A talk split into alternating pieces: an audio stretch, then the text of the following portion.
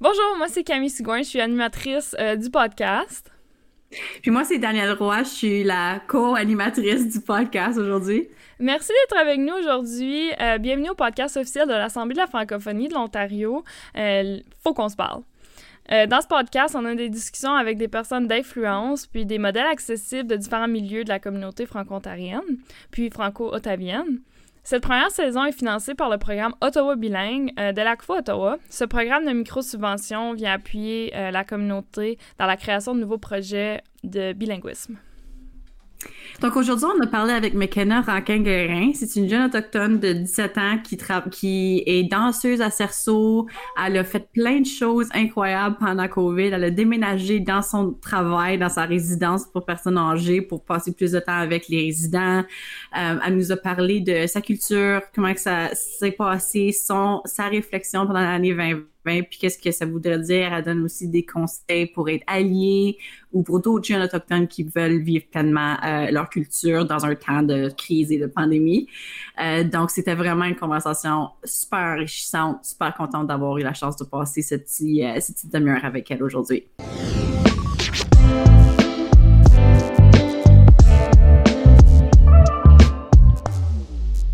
Allô, Makena, comment ça va? Bonjour, ça va bien toi? Ça va, merci beaucoup d'être avec nous aujourd'hui pour l'épisode 7 du podcast de la faux. Ça fait mon plaisir, merci de m'avoir invité. Donc là, McKenna, faut qu'on se parle de l'année 2020 dans les yeux d'une jeune autochtone.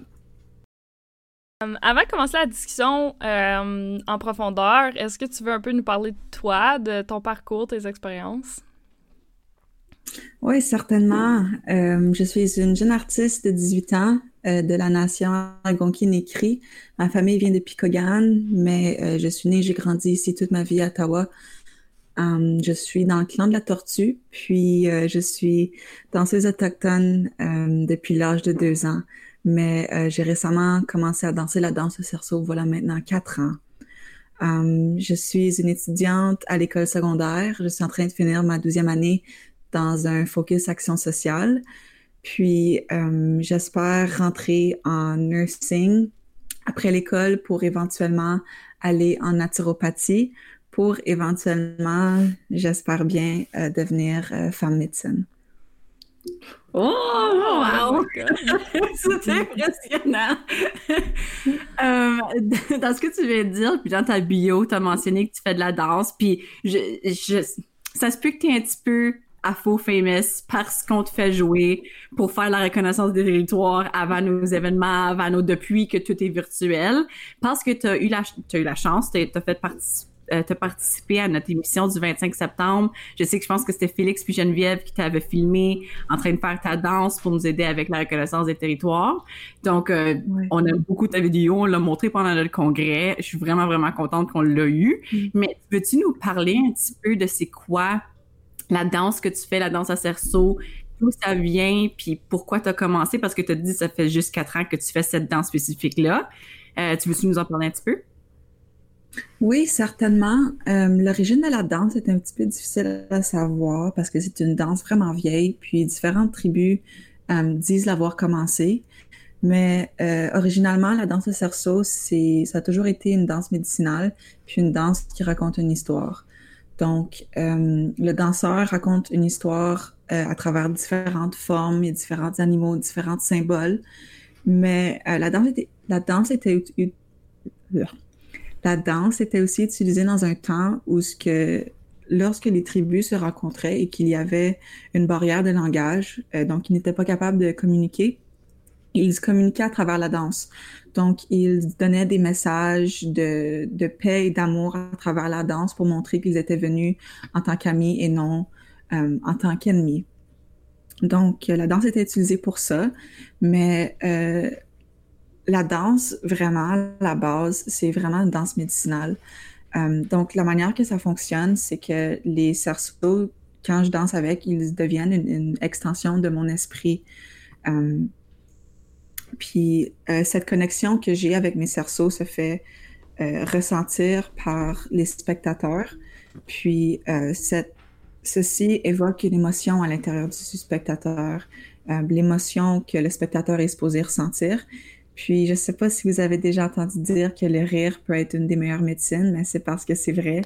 les, les, émotions peuvent réellement agir autant de manière positive que de manière négative sur le corps. Le corps, le cerveau et l'âme aussi. Donc, euh, ouais, la manière que, que, vous vous ressentez lorsque vous regardez une, danse de cerceau, ça, c'est la médecine qui fonctionne. Puis avec tout ce qui se passe, c'est super important ce que tu fais. Puis je sais que qu'il y a eu beaucoup d'appels sur les médias sociaux. Je sais que je suivais le social distance euh, powwow sur Facebook. Puis plein de gens faisaient des danses pour essayer d'apporter le plus de médecine possible dans ce temps de crise, de pandémie, de, de mm-hmm. un petit peu désastreuse qu'on a vécu l'année passée. Euh, j'ai vu quelque part, j'ai euh, j'avais vu une entrevue que tu avais faite. Euh, que la, la, la pandémie t'avait affecté d'une manière différente, toi, parce que tu avais, avais fait une décision de déménager dans ton dans ton ta place de travail, c'est ça que c'était? Tu veux-tu nous en parler un petit peu de juste cette décision là puis qu'est-ce que qu'est-ce que ça voulait dire pour toi ça? Oui, certainement. Euh, au début de la pandémie, euh, tout, tout faisait un petit peu peur parce qu'on savait pas vraiment qu'est-ce qui se passait puis comment contagieux que c'était. Euh, puis ma mère était immunocompromise, donc elle était à très haut risque du COVID. Donc, euh, elle voulait pas que je continue de travailler à une résidence pour personnes âgées puis que je revienne à la maison. Donc, elle m'a fait faire le choix de soit rester à la maison ou de trouver quelque part d'autre puis de continuer à travailler. Euh, il y avait aucune hésitation de ma part. Moi, je voulais pas euh, abandonner euh, mes petits vieux. Surtout, je trouvais que c'était le moment où ce qui m'avait le plus de besoin. Donc, euh, j'ai parlé à ma boss, puis euh, j'ai trouvé une manière que qu'elle me donne une chambre. Donc, euh, j'ai eu une chambre en échange de des heures de bénévolat, puis de beaucoup d'heures de travail aussi. en total, j'ai fait plus de 4000 heures de bénévolat à la résidence. J'ai resté là pendant plus de six mois. Donc, oh! au début, ouais, ouais, au début, je pensais juste rester là comme un mois, deux mois gros max, puis ça, ça c'était long. c'était long, mais Six mois! Adoré ça.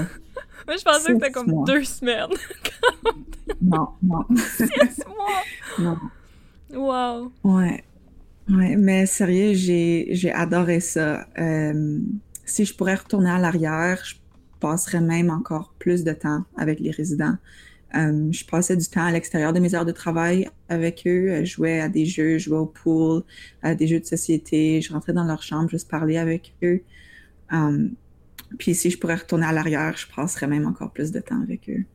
C'était, euh, je trouvais que c'était une expérience vraiment incroyable, autant pour moi-même que pour les résidents. C'était quelque chose de vraiment enrichissant de savoir que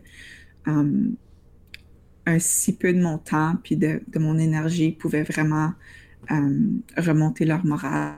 Donc, c'était euh, c'était vraiment une expérience incroyable. Wow, mais chapeau! Sérieux, félicitations d'avoir fait ça. C'est vraiment... C'est vraiment beau. J'aime entendre ça. C'est des histoires comme ça, wow.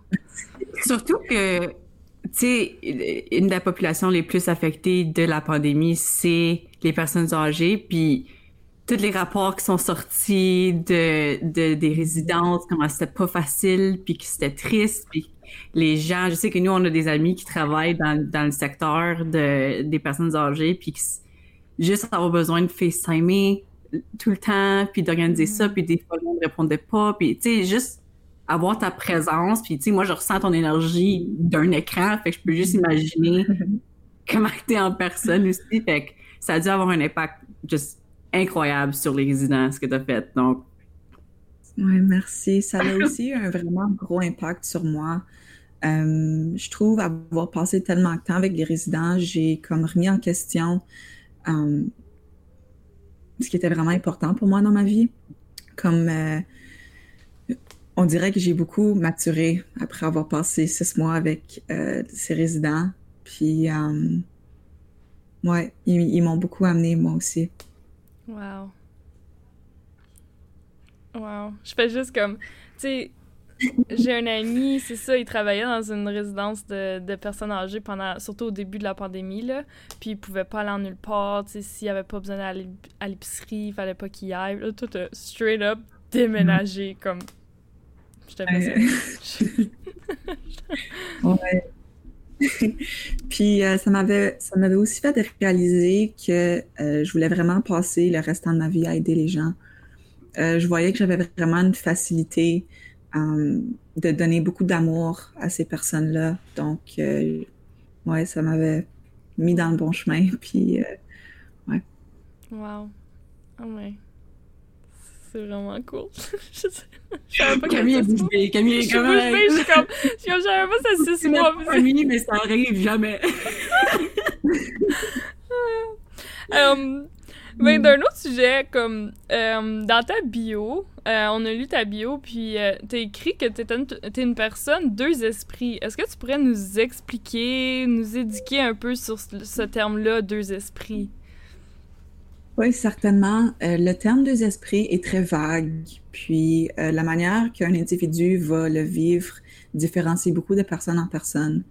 Donc, mon expérience n'est pas l'expérience de quelqu'un d'autre, mais euh, généralement, quelqu'un de deux esprits, c'est quelqu'un qui possède deux esprits, un esprit femme puis un esprit homme. Donc, c'est habituellement des gens qui sont très balancés entre des énergies féminines et masculines. Puis, moi, c'est juste, c'est qui je suis. Autant que je suis née dans un corps de femme, je me sens comme si je m'identifie pas euh, beaucoup au, genre féminin qu'on voit euh, normalement. Puis euh, je suis vraiment contente que la binarité puis l'expression de genre est en train de devenir de plus en plus flexible parce que je suis pas quelqu'un qui s'identifie complètement au genre féminin. Puis les gens des esprits, c'est des gens qui ont été reconnus, euh, ça fait très longtemps dans ma culture, comme des gens qui possèdent beaucoup de médecine à l'intérieur d'eux. Euh, c'est des gens qui sont capables de comprendre euh, la perception féminine autant que la perception masculine. C'est des gens qui, qui ont le double de la responsabilité parce qu'ils ont non seulement la responsabilité des femmes, mais aussi la responsabilité des hommes s'ils veulent prendre ces responsabilités, bien sûr. Mais euh, oui, c'est des gens très respectés euh, dans la communauté autochtone. Je suis quelqu'un qui vit ma bispiritualité euh, non seulement au niveau spirituel, mais aussi au niveau émotionnel, mental et physique. Euh, J'honore beaucoup ma bispiritualité, surtout dans le fait que je mets très rarement du maquillage, surtout pour des choses comme des danses traditionnelles ou ou des entrevues comme celle-ci parce que je trouve que euh, ça honore la, manière que je suis faite. Puis aussi, puis je trouve que c'est important euh, d'honorer la manière qu'on est faite, puis aussi nos imperfections. Puis euh, parce que je suis pas quelqu'un de parfaite, je suis loin d'être ça. Puis ouais, je trouve que c'est important de normaliser les imperfections dans un monde très perfectionniste. Donc Wow, ça c'était super bien dit. Yes! oui! On normalise les imperfections! Surtout! oui, oui, surtout aujourd'hui, dans le monde qu'on vit, où les médias sociaux sont hyper dangereux pour le, la santé mentale. tu sais comment ils disent que la comparaison, c'est la le meurtrier de la joie, là, mais avec les médias sociaux. Oui, c'est horrible. C'est horrible. Puis quand on y pense, on est les premières personnes dans toute l'humanité qui a grandi avec les impacts des médias sociaux. Donc, on est comme les guinea pigs. Um, puis, mm-hmm. je, me, me rappelle pas exactement parce que j'avais lu ça, mais j'avais lu quelque part que um, le niveau d'anxiété et euh, la moyenne d'anxiété chez les jeunes aujourd'hui est la même moyenne que les patients psychiatriques il y a peut-être comme 40 ans.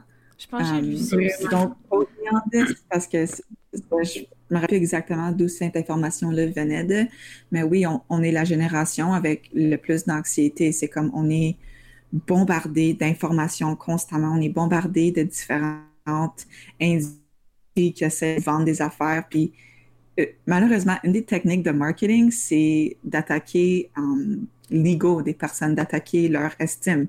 Donc, s'ils se sentent pas bien, puis ils veulent se sentir bien dans leur corps, oh, achetez mon produit, vous allez mieux vous sentir. Mais c'est mm-hmm. juste. Je te dirais, c'est pas juste une technique de marketing, c'est la technique de marketing en ce moment. Tu sais, c'est de, de. Puis ils font tellement d'une manière subtile, tu sais, ah oh oui, tiens, pour les stretch marks, tiens, pour euh, les poils, tiens, pour ça, puis tu remarques juste pas ce que ça te fait quand tu le regardes. Là, on est dans une autre conversation complètement, mais c'est tellement intéressant l'impact mental, surtout chez les jeunes, qui sont mm-hmm. encore plus affectés par, sont dans, vous êtes tous dans le, dans le processus, oui, tout encore, dans le processus de, de trouver qui on est, puis de, de voir toutes ces, mm-hmm. c'est pas ces idées, ouais, idéologies-là de ce que tu devrais être à un certain âge, puis là, quand t'es pas rendu mm-hmm. là, c'est comme, oh!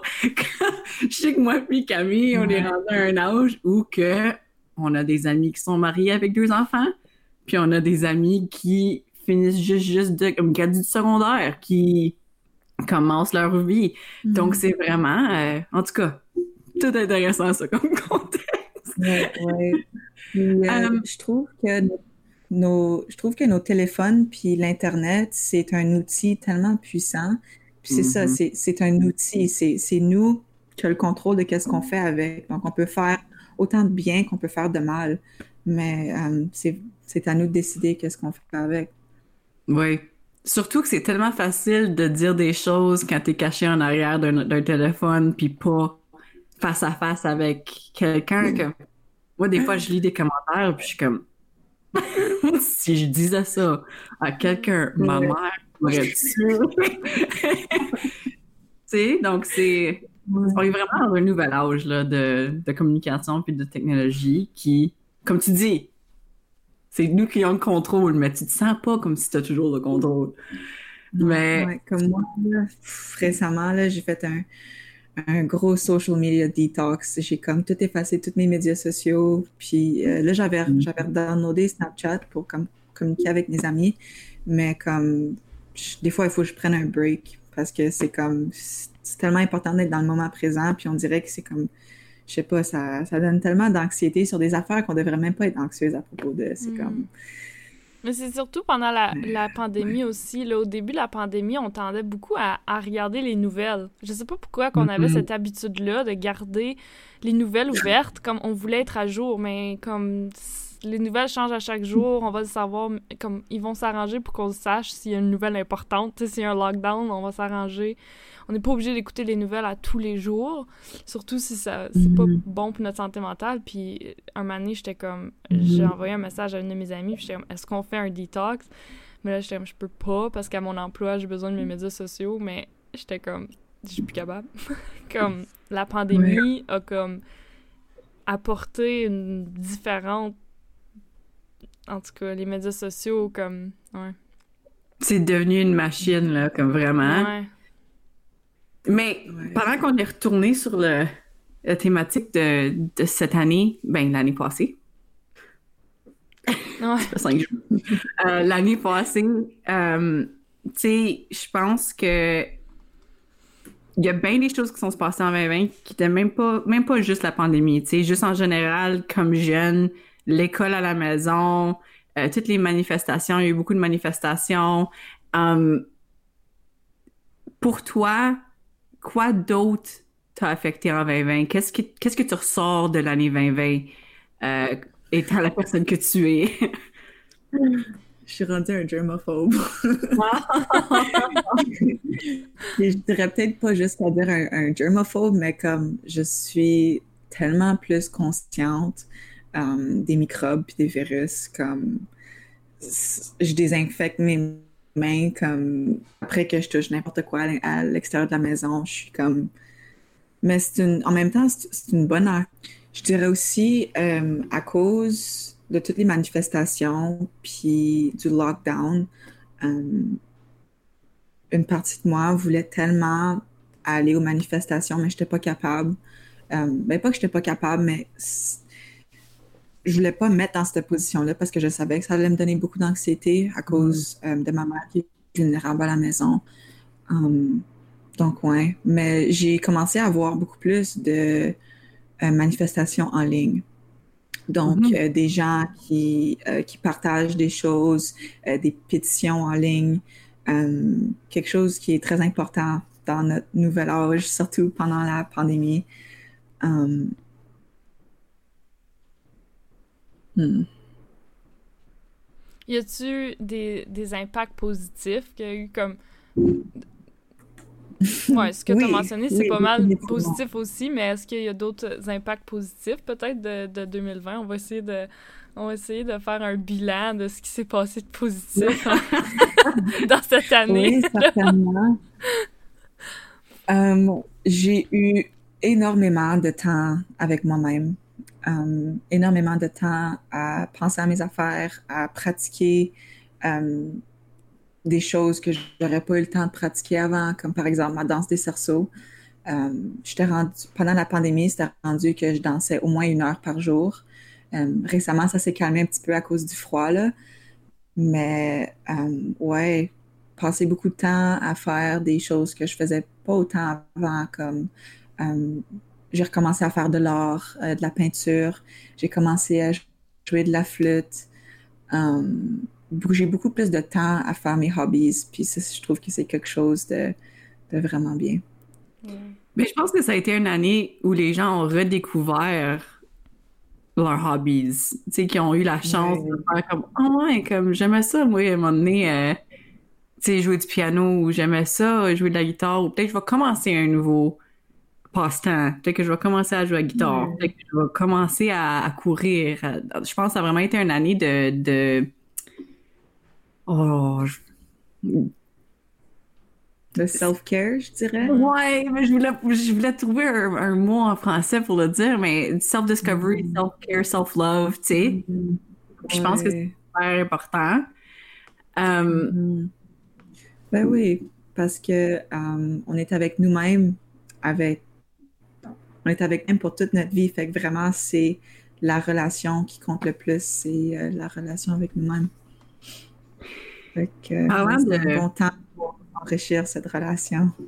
Oui, oui. Ta relation avec, euh, avec toi-même, puis ton. Tout ton toi-même, tu sais, tous les aspects de toi-même. Mm. Oui dans ton côté physique, ton côté mental, ton côté émotionnel, ton côté spirituel, ta connexion avec, euh, je dirais créateur, là, mais il y a différents mots, il y a Dieu, la science. C'est. Euh, dans ta vie, tu sais, je sais que tu es quand même, tu viens de commencer de, de, de en tout cas moi, dans, dans les deux ans, je pense, ou dans la dernière année, moi, je t'ai vu de plus en plus euh, présente. Je sais pas si on s'est jamais rencontré avant, mais moi je te vois présente dans la communauté autochtone, je te vois présente avec Félix puis avec toutes ces activités là. Dans ta vie à date, c'est quoi la chose que tu es le plus fière ou la, plus fière? Comme c'est quoi l'événement qui ou l'activité, la chose que tu as faite que tu es comme ça c'est mon highlight de ma vie en ce moment? Je dirais vraiment la manière que j'ai évolué dans ma danse des cerceaux. Euh, c'est quelque chose qui m'a toujours passionné, mais vraiment dernièrement, c'est comme. Des fois, je me regarde danser des vidéos, puis je suis comme, oh my god, je reviens pas que j'ai fait ça. C'est comme, it blows my mind. Puis euh, le fait que euh, je pratique, puis je mets tellement de temps dans ma danse, ça m'ouvre à différentes opportunités. Puis, ouais, c'est. ma danse, mes cerceaux, c'est la chose que je suis le plus fière de c'est quelque chose qui, vraiment, ça, ça m'allume quand je danse. Ça allume mon esprit, ça comme... Je suis comme en transe quand je danse. Je suis comme coupée du monde, puis euh, en prière. C'est vraiment... Ouais, j'aime vraiment ça. Wow. Puis, euh, par curiosité, euh, je pose vraiment juste ça, je, suis curieuse, comme... La danse des cerceaux, comme comment loin, comme tu sais, tu, tu, fais les danses euh, au cerceau à des cérémonies, euh, mais tu sais, comme, est-ce qu'il y a. Je, sais pas, comme. comment le dire, genre, comment aller plus haut, I, I guess, comme, je sais pas si ça fait du sens, comme, qu'est-ce que je dis, comme, de plus des plus grosses euh, cérémonies, tu te fais reconnaître, je figure, puis là, tu te fais approcher par des communautés pour aller à des plus grosses cérémonies, puis là, comme encore. Hum, Je sais pas si. ce que je sache. Je- je je sais qu'il y a des, il y a des, à des powwows, euh, il y a des danseurs de cerceau, puis ça arrive qu'il y a des gens qui viennent puis qui demandent euh, aux danseurs de danser pour quelqu'un de spécifique euh, ou pour une, une cause spécifique, ils vont leur offrir du tabac. mais hum, je dirais que oui, il y a différents comme niveaux. Hum, il y a, moi, je mélange un petit peu la danse contemporaine à la danse traditionnelle. Donc, euh, la danse du hooping, qui est pas une danse autochtone, qui est une danse avec des cerceaux. Hum, j'apprends beaucoup de cette danse, puis quand je pratique, je danse plus contemporain. Donc, je danse à à ma musique, pas nécessairement autochtone, juste pour, pour euh, ressentir le beat puis vraiment danser à la chanson. Um, ça, je dirais, c'est, c'est pas vraiment cérémonial, c'est plus comme. um, c'est, plus de la pratique. Um, puis là, après ça, tu as des danses plus traditionnelles qui est de la musique traditionnelle, euh, puis c'est vraiment plus un moment de prière, puis un moment où ce que tu où ce que je laisse mon esprit raconter l'histoire qu'il veut raconter. Puis dans la danse des cerceaux, il n'y a absolument rien qui est planifié d'avance. Euh, je mets mes cerceaux par terre, puis tu sais, tu planifies peut-être des petites affaires, mais c'est vraiment comme, c'est, c'est du freestyle. Ah. Um, donc, euh, ouais, ça c'est euh, qu'est-ce que je sais d'après mes connaissances? J'aimerais ça t'en dire plus, mais c'est vrai. Est-ce que le fait qu'il n'y a pas eu de saison de powwow cette année, est-ce que ça... Comment est-ce que ça t'a affecté, ça? T'es en train de me rendre folle. Oh. Surtout que comme cette année, c'est l'année où ce que j'ai le plus grandi en tant que danseuse.